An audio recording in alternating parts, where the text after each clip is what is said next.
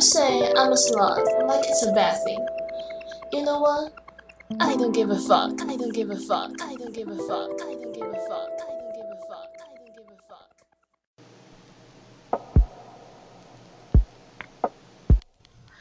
Hello，大家好，欢迎来到 Let's Trash Talk，我是久违的赵男子小编。听到我的声音，有没有一种恍如隔世的感觉呢？自己讲。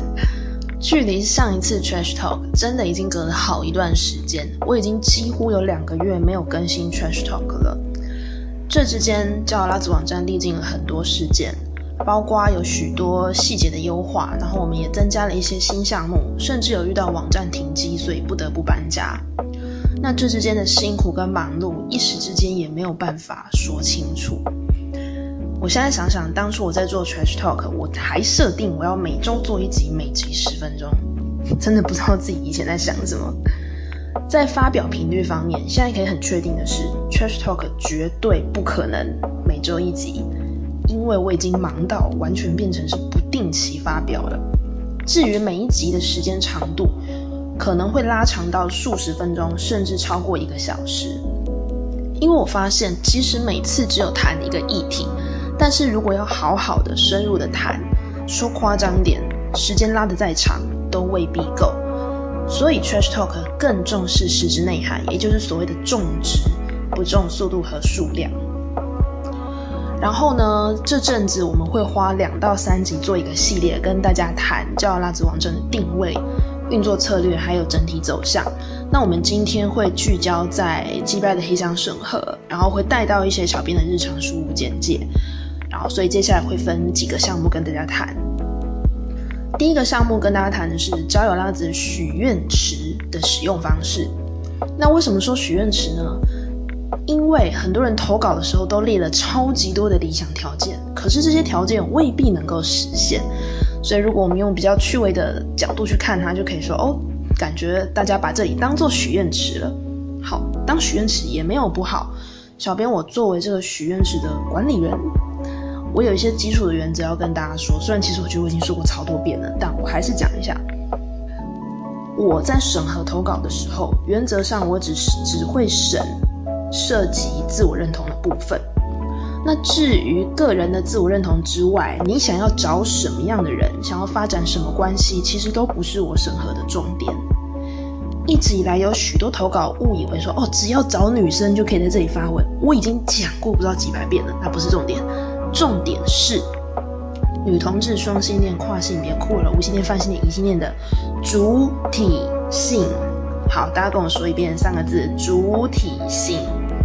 什么叫主体性呢？意思就是重点在你的自我介绍。因为我们不像其他的交友网站或是 APP，我们没有要求你上传照片，我们没有要求你缴交一段你自己录下来的语音，没有。我们也不会要求你上传身份证照片。所以，我们没有任何的其他资料可以佐证，我们也不会收藏你的其他个资。所以，小编我唯一能够判断你的性别认同与主体性的依据，就是你使用文字投稿时写下的自我介绍。所以，自我介绍是在我们整个审核机制里面最重要的一个部分。好，刚我提到说，把叫拉子想象成一个许愿池。那我在这边再次提醒大家，照拉子许愿池的使用方式。我请大家去想象一件事情：你去寺庙里面跟神佛菩萨拜拜，你点了香，然后该做的一些仪式跟步骤做了之后，开始要跟神佛菩萨说话了。你是不是要先报上你的姓名、生日、地址，然后说清楚自己所求的是什么？这是不是基本的？你知道为什么要这样吗？因为神佛菩萨他一次听这么多人祷告拜拜，你不讲清楚自己是谁，你还要等神佛菩萨发动超能力去感应你是谁，然后还顺便帮你实现愿望吗？有那么好的事吗？如果你连介绍自己的诚意都没有，神佛菩萨是不会理你的。更何况这里不是寺庙，交友拉子不是寺庙，小编也不是神佛菩萨，我只是凡人，我没有超能力可以发动，我不知道你是谁，所以。你也将心比心想一下，其他来逛这个网站的使用者，他们更不会知道你是谁。他们看到你的投稿，看到你的文字，他们也没有超能力。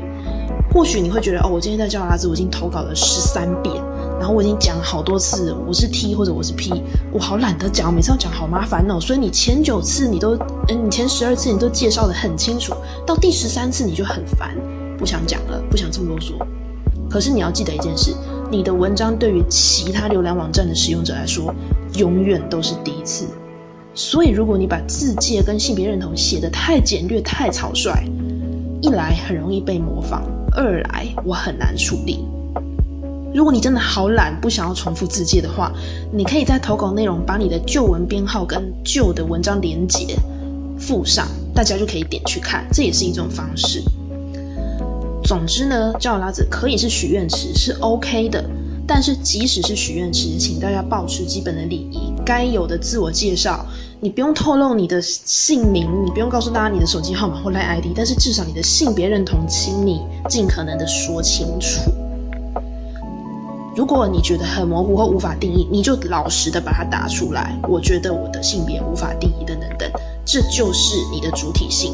我没有要你一定贴标签，可是请你写清楚，不然我没办法审。其实有的时候我闷一下，我会觉得全台湾的性教育、性别平等教育跟网络教育礼仪的严重缺乏，似乎都加到我头上了。我只能说，教养拉子网站没有办法适合所有人。至少我很确定，教养拉子网站其实并不适合那某一种只想要手机划一划、划两下就想立刻打到炮约到女人的人。抱歉，真的不适合。好，谈完第一点之后，我要来跟大家谈第二点。第二点是八八小编黑箱审核不公平。好，没错，我就是黑箱。我先解释一下我的下标，为什么我要说自己是鸡掰的黑箱审核？哈，我说自己鸡掰，因为鸡掰在台语里面是指女性的生殖器，那有时候它会被拿来当做骂人的词汇。那我先说自己鸡掰，意思就是我没有要包容全世界，因为我有鸡掰，而且我很鸡掰，所以我可以接受还有包容的其实很有限。然后我也强调过，我没有义务刊登任何投稿，我没有这个义务。不过，除了秉持我这种击败的态度之外，我还是在战规里面公布了一部分的审核规则。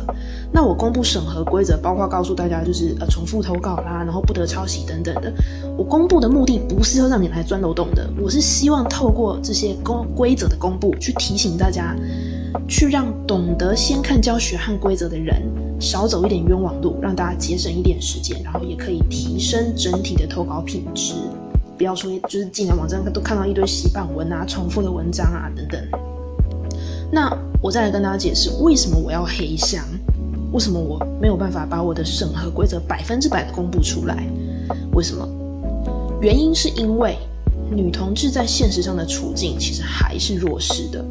我们要比人口多少的话，我们是比不过异性恋的。所以，既然我们今天是一个公开的平台，我们是开放让所有人进来的。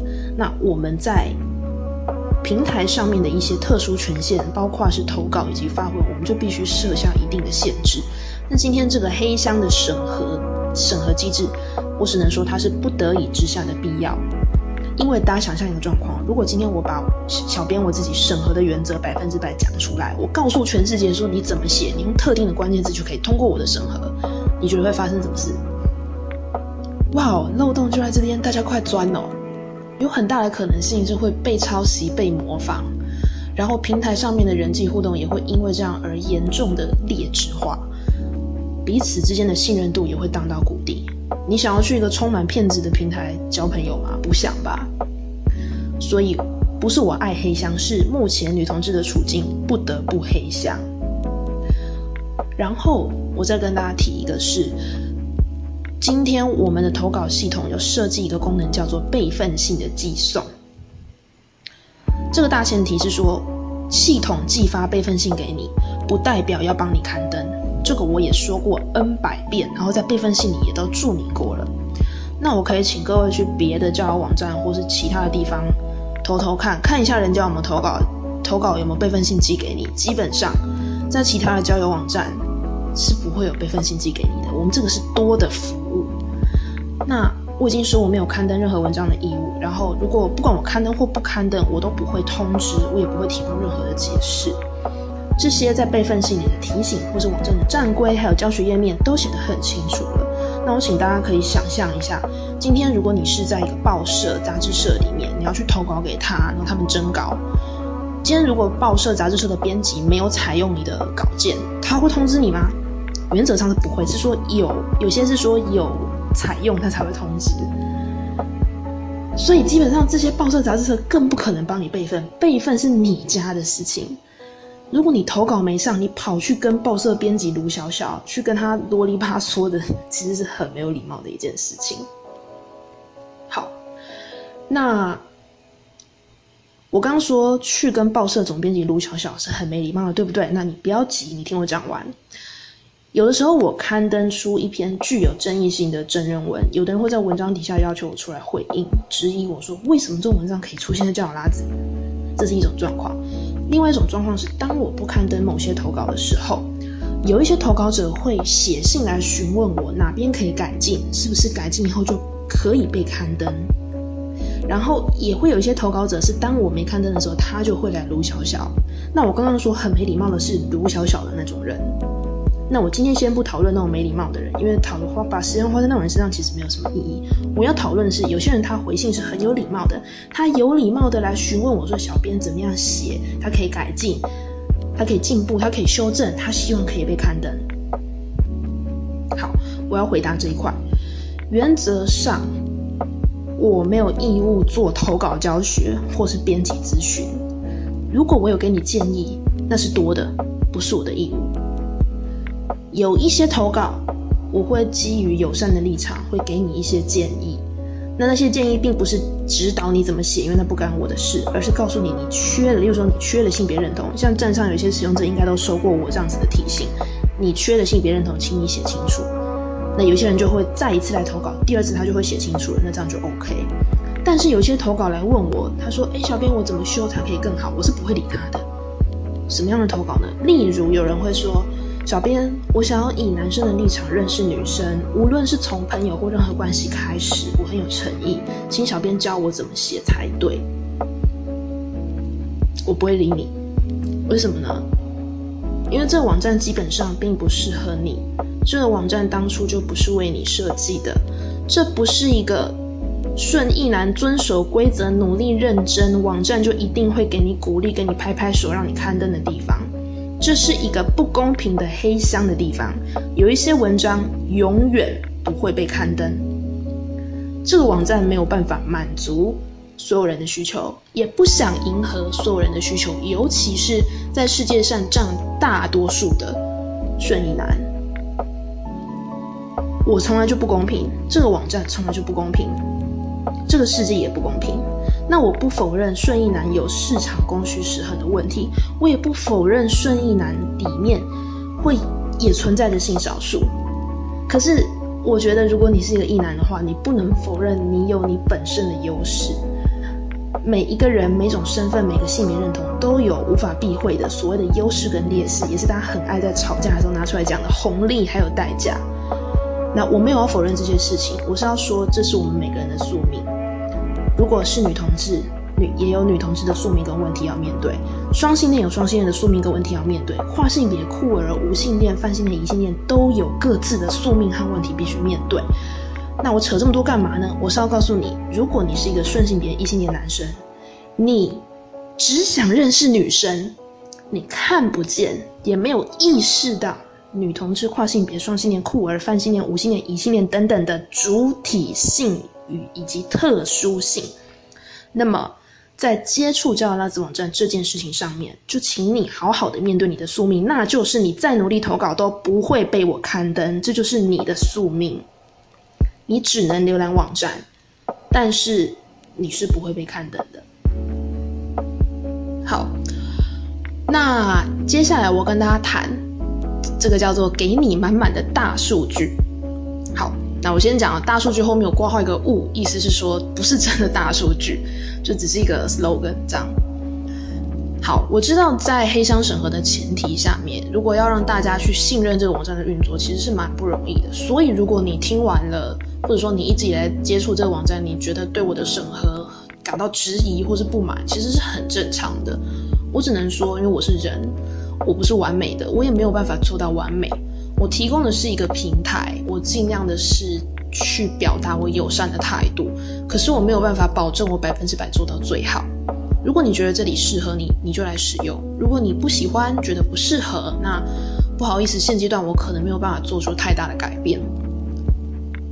那有一些核心的理念，例如说我很重视以及强调女同志还有跨双裤范舞的主体性，这件事情是绝对不可能改变的。所以，如果你期待这边哪一天变成说哦，所有人男女都可以，呃，异性的男女都可以来这边交友，爱发什么就发什么，不好意思，这件事是不会发生的。然后呢，我刚刚是不是说这一个主题要跟大家谈满满的大数据，对不对？为了让情况具体一点，方便大家理解，小编在审核到底都在。都审了，审的结果到底怎么样？我可以到告诉大家几个数据。教友拉子从二零一五年的十月开始，截至二零一八年，也就是今天的九月十七号，今天的早上十点为止呢，我们历来收到的投稿总数量是六千六百九十九笔资料，其中有刊登的有五千三百九十六篇。那审核不通过，所以一开始就没有刊登的有一千三百零三篇。那这个数据出来是要跟大家讲哦，如果我们先粗分成两大区块，一个是刊登的，已经刊登出来的；另外一个区块是审核不通过，所以一开始就没被刊登的。已经刊登的部分是五三九六篇，占了所有数量的里面的八十点五趴，大概就是八十趴了。然后剩下的是审核不通过，一开始就没被刊登的有一三零三，大概是占十九点四趴。所以比例大概是四比一左右，就可能五篇里面会有四篇审核通过有被刊登，然后有一篇审核不通过没被刊登。那我现在跟大家谈已刊登的部分，现在站上现存的，在九月十七号早上十点以前现存的文章有四千三百三十六篇投稿，那。最新的文章编号是到五三九六，那为什么五三九六跟四三三六这两个数字不一样呢？是因为有部分文章已经申请删文了，所以大家会看到这数字是不一样的。现存的投稿占整体数量的六十四点七趴。然后呢，我们的网站是从三百四十七号开始发文的，为什么呢？因为前三百四十六号的文章是我们从脸书粉砖被驱赶到 Tumblr 之后。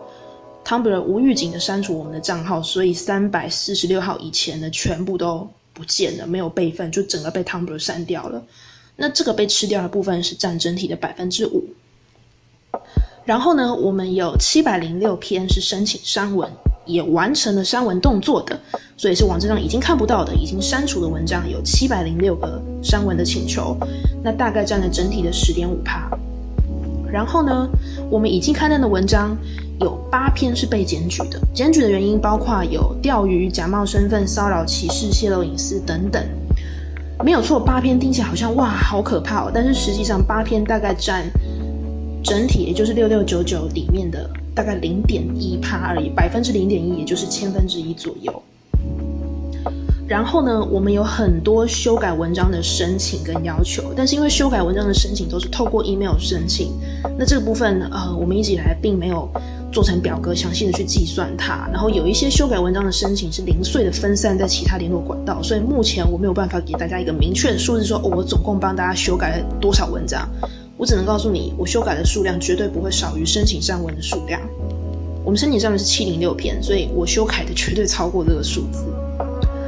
好，我已经跟大家谈完了已刊登的部分，是就是占我们八十趴的部分是已刊登，剩下我来我要来跟大家谈是说，经过小编审核，一开始就没有通过、没有被刊登的部分，有一千三百零三篇。好，这一千三百零三篇里面呢，有八百七十二篇是由我审核后，我认为很确定没有女同志或者跨窗酷犯无疑等等的主体性，没有主体性，不予刊登。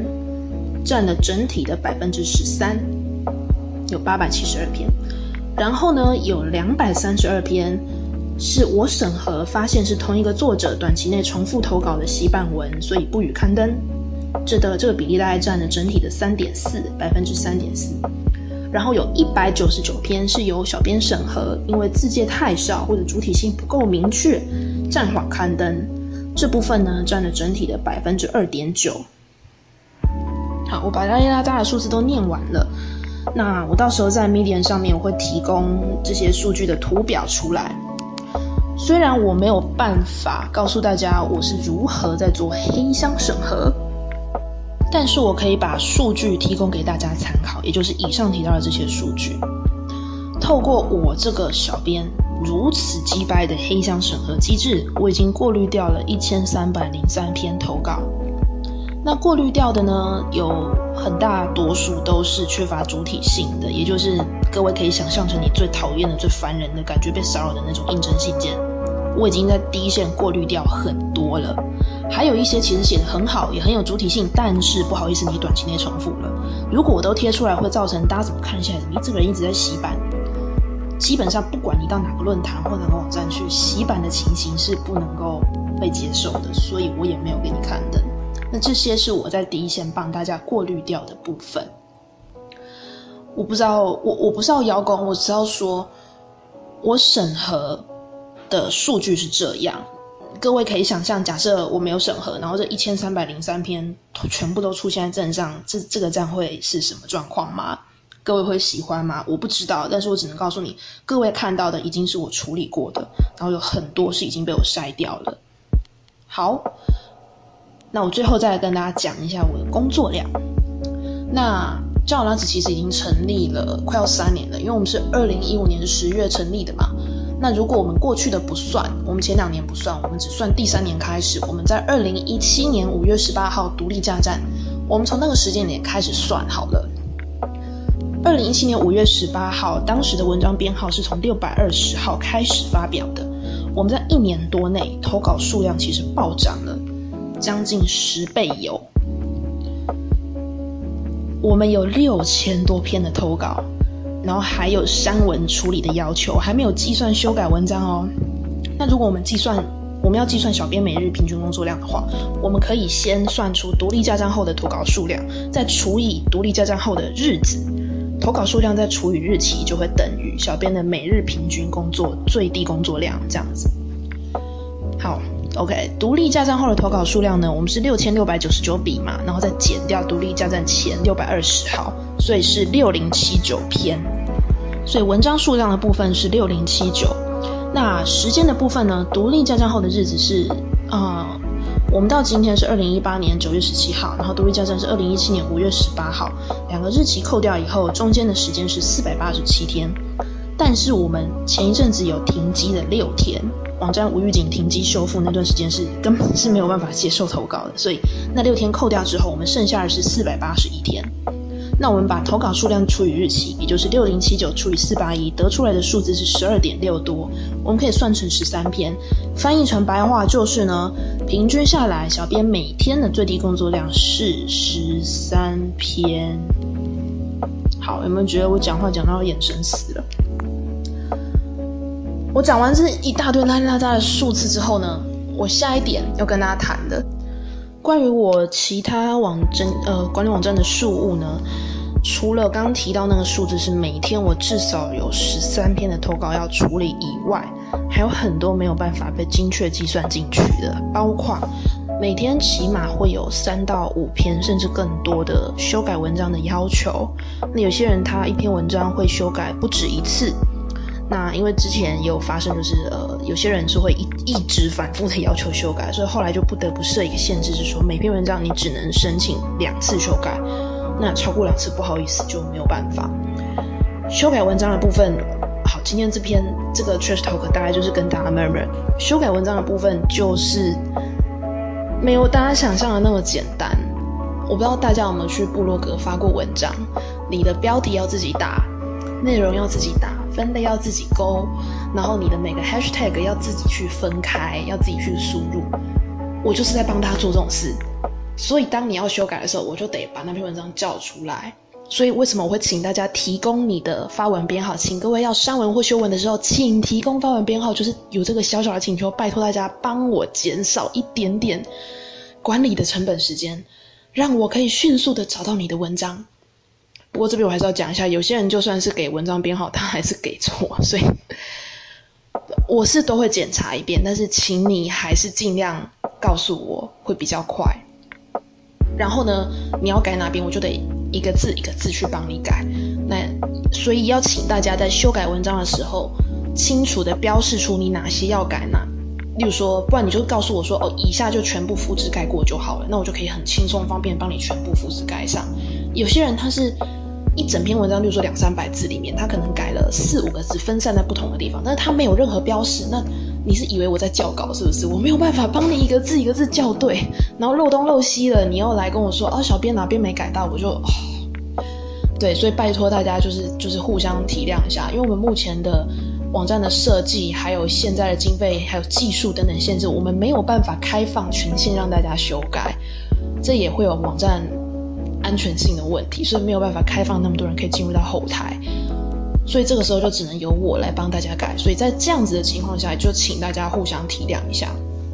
那除了修改文章的数目之外呢，我也必须不定时的看一下讨论区。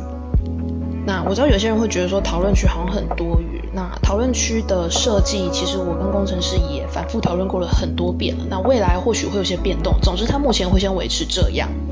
然后讨论区之前会有不少洗版还有乱打广告的发文。一开始讨论区我是设计成完全公开的，如果你是访客，你不需要登录，你就可以直接在讨论区贴文章。但无奈的是呢，我已经经历过了好几次。被色情广告连续疯狂洗版，就例如要狂贴个二十篇，然后就是讨论区所有地方它全都贴这样子，然后我每次都手动删到觉得快要崩溃，所以这样子的事发生太多次之后呢，我就不得不改讨论区的制度，我把它改成说你必须登入以后才能够发表，那至少有一些广告文，我可以把它就是 ban 掉这样子。但即便如此，我没有办法完全去杜绝色情广告。如果他真的要注册登录的话，我就只能一再的手动删除。那这个部分，我跟工程师还在想办法，有没有办法去处理这个问题？只能告诉大家说，今天如果你觉得讨论区要登录才能发表很麻烦，你说我觉得很麻烦的东西，其实我跟工程师都已经想过，然后我们也真的想了很多方法，这个都是现在不得已之下必须做的。然后呢？大家最喜欢就是在主页文章下面留言区看大家留言吧。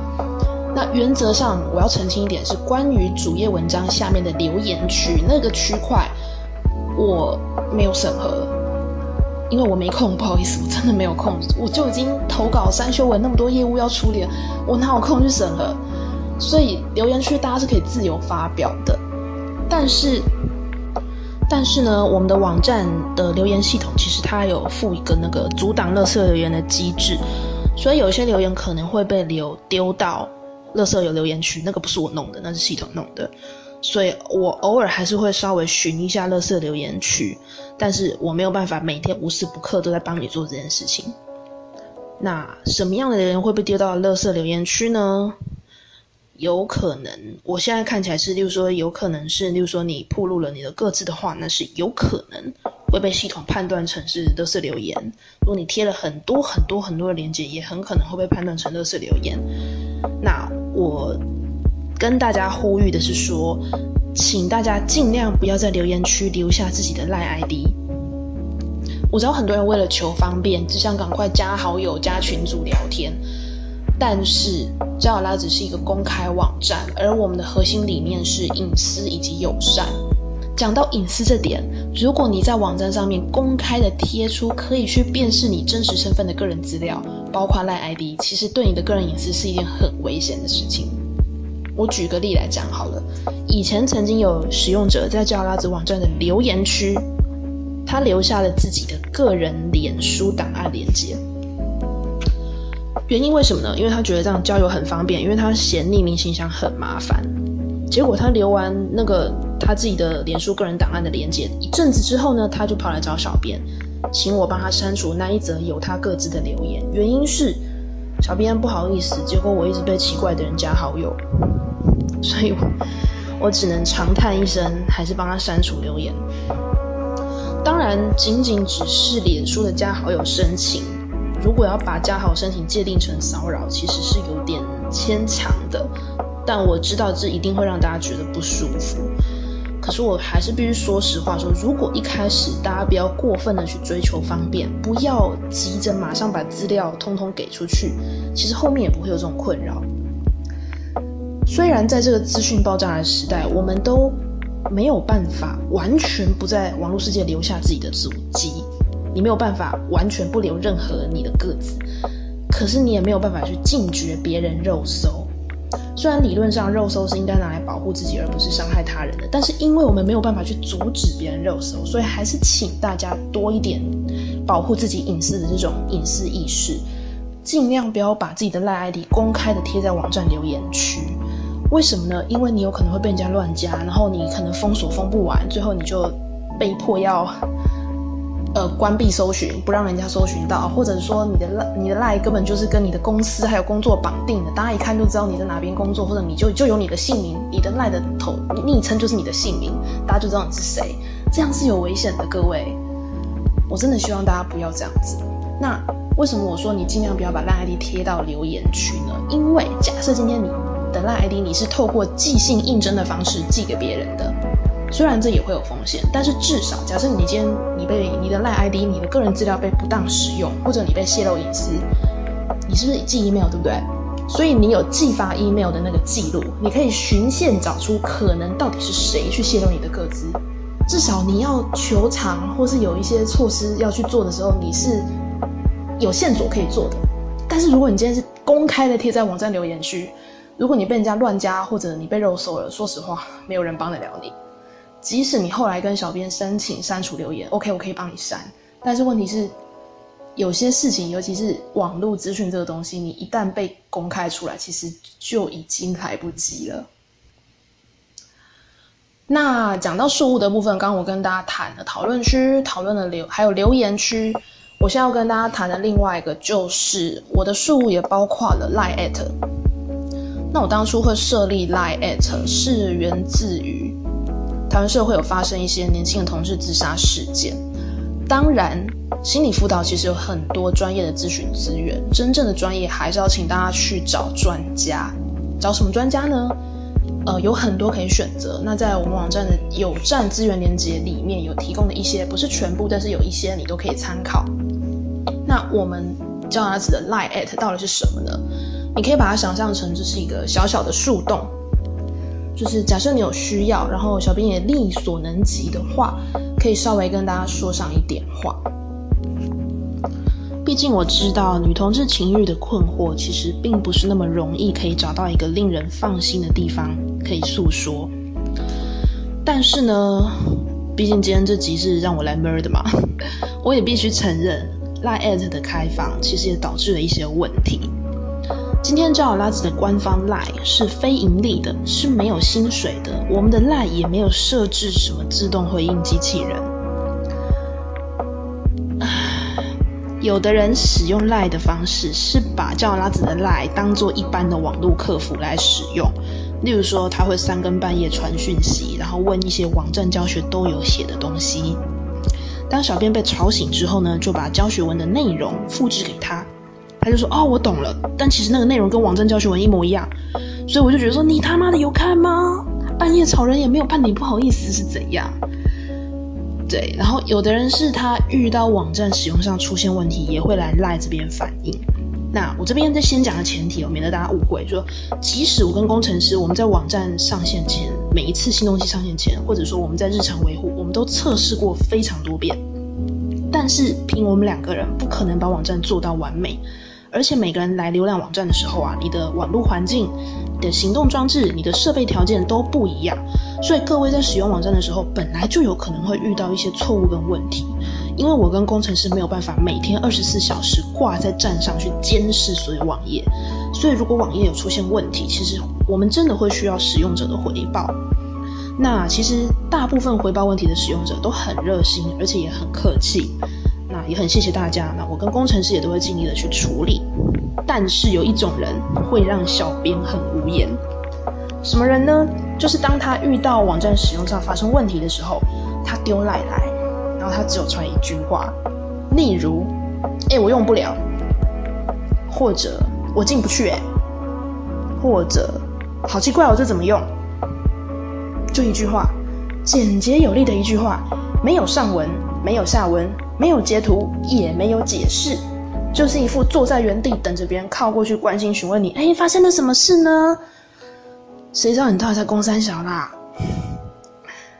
别的赖客服之所以可以耐心的回你，你随随便便丢一句话，别的客服可以回你说：“您好，请问您遇到什么状况吗？什么什么之类的，继续跟你陪笑脸拉塞，是因为人家他妈的是企业是公司，他们从你身上获利，你是他们客人。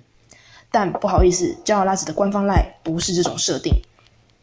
原则上，因为小编每天工作量真的太多了，不是我刻意要很拽，是因为真的没有空去跟你笑脸客服。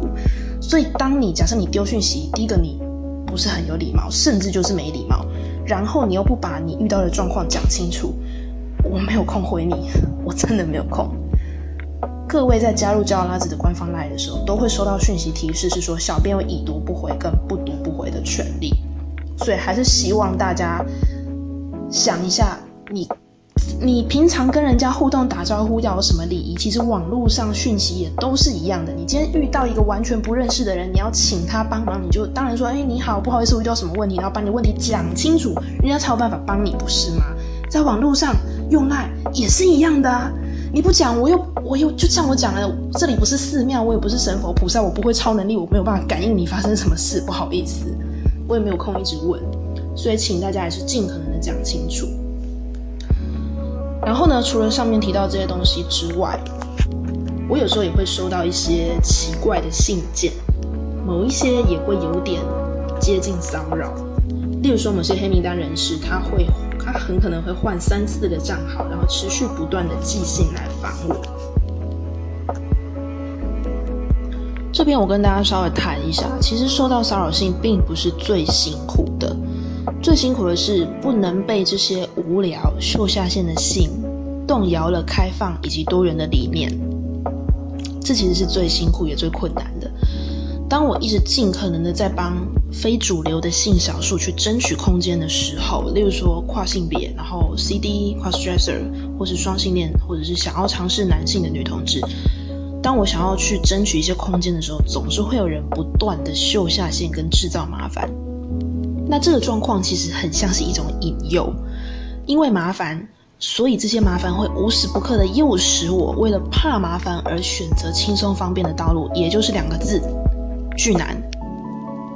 就像过去几乎可以说是所有的女同志社群都是这样子，巨男，男兵止步，男生滚，关起门来其实不难，逃避也不难。然后如果我们要把男生痛骂一顿，实施锁国政策也可以。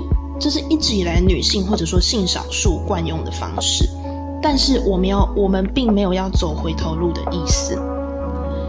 我还是希望能够维持这个网站是公开的状态，只是当这个网站公开的时候，网站上的某些特殊权限，例如说投稿，不会开放给全世界所有的人。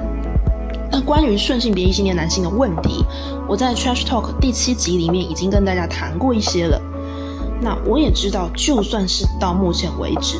还是会有人收到不喜欢的男性的应征信，那不是所有人都会收到。我知道也有好一部分的人根本就没有收到过，那也会有些人就是会一直收到。那我没有办法百分之百的禁绝这件事情，我只能一再跟大家呼吁说：一，请大家尽量使用可以随时停止收信的匿名信箱来发真人文，不要尽量不要去马上贴出你，例如说你惯用的容易账号被肉搜的那种真实信箱。再来，如果有白目写信给你，不必理会，你根本零点五秒都不用花，直接把它丢了色邮件。因为重点在于说，你在这个平台发文，你在叫拉子发文，你有权利去选择，还有找到你自己要的。那白目的来信，不用浪费生命去理他。再来第三点，假设你真的很受不了，可以向小编检举。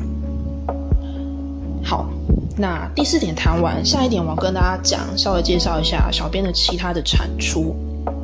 除了上面提到的这些之外，我的工作也包括了网站的设计、改良，还有规划。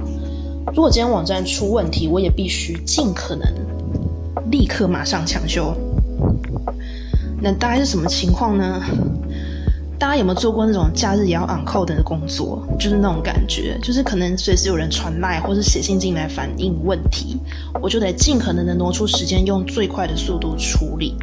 但是非常不幸的，我不是机器人，所以我需要吃饭，我需要睡觉，我有工作，我也有自己的生活，所以我牺牲的其实不只是休息时间。有的时候我会被身边的人抱怨说：“你怎么都把时间花在弄一个不赚钱的网站，然后这网站又常常让你会困扰，甚至还会让你有情绪，到底何苦呢？等等，这也是我的牺牲。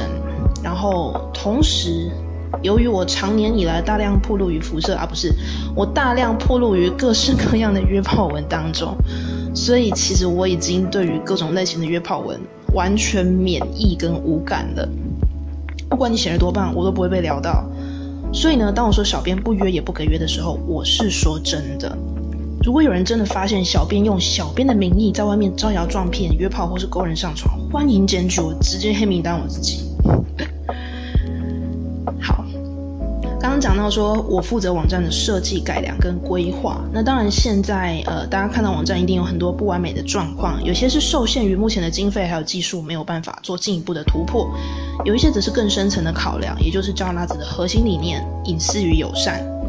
因为有些设计如果太过体贴使用者，做的太方便，其实很可能会无意间牺牲了隐私。那这不是招拉子所乐见的。例如说，假设我要为让大家联络方便，我就开放让大家可以呃用脸书或是 Line，然后登入在网站上面发文，没有错，超方便，大家马上就可以看到彼此长怎么样，看到彼此的头贴，看到彼此的个人档案。但是隐私问题呢？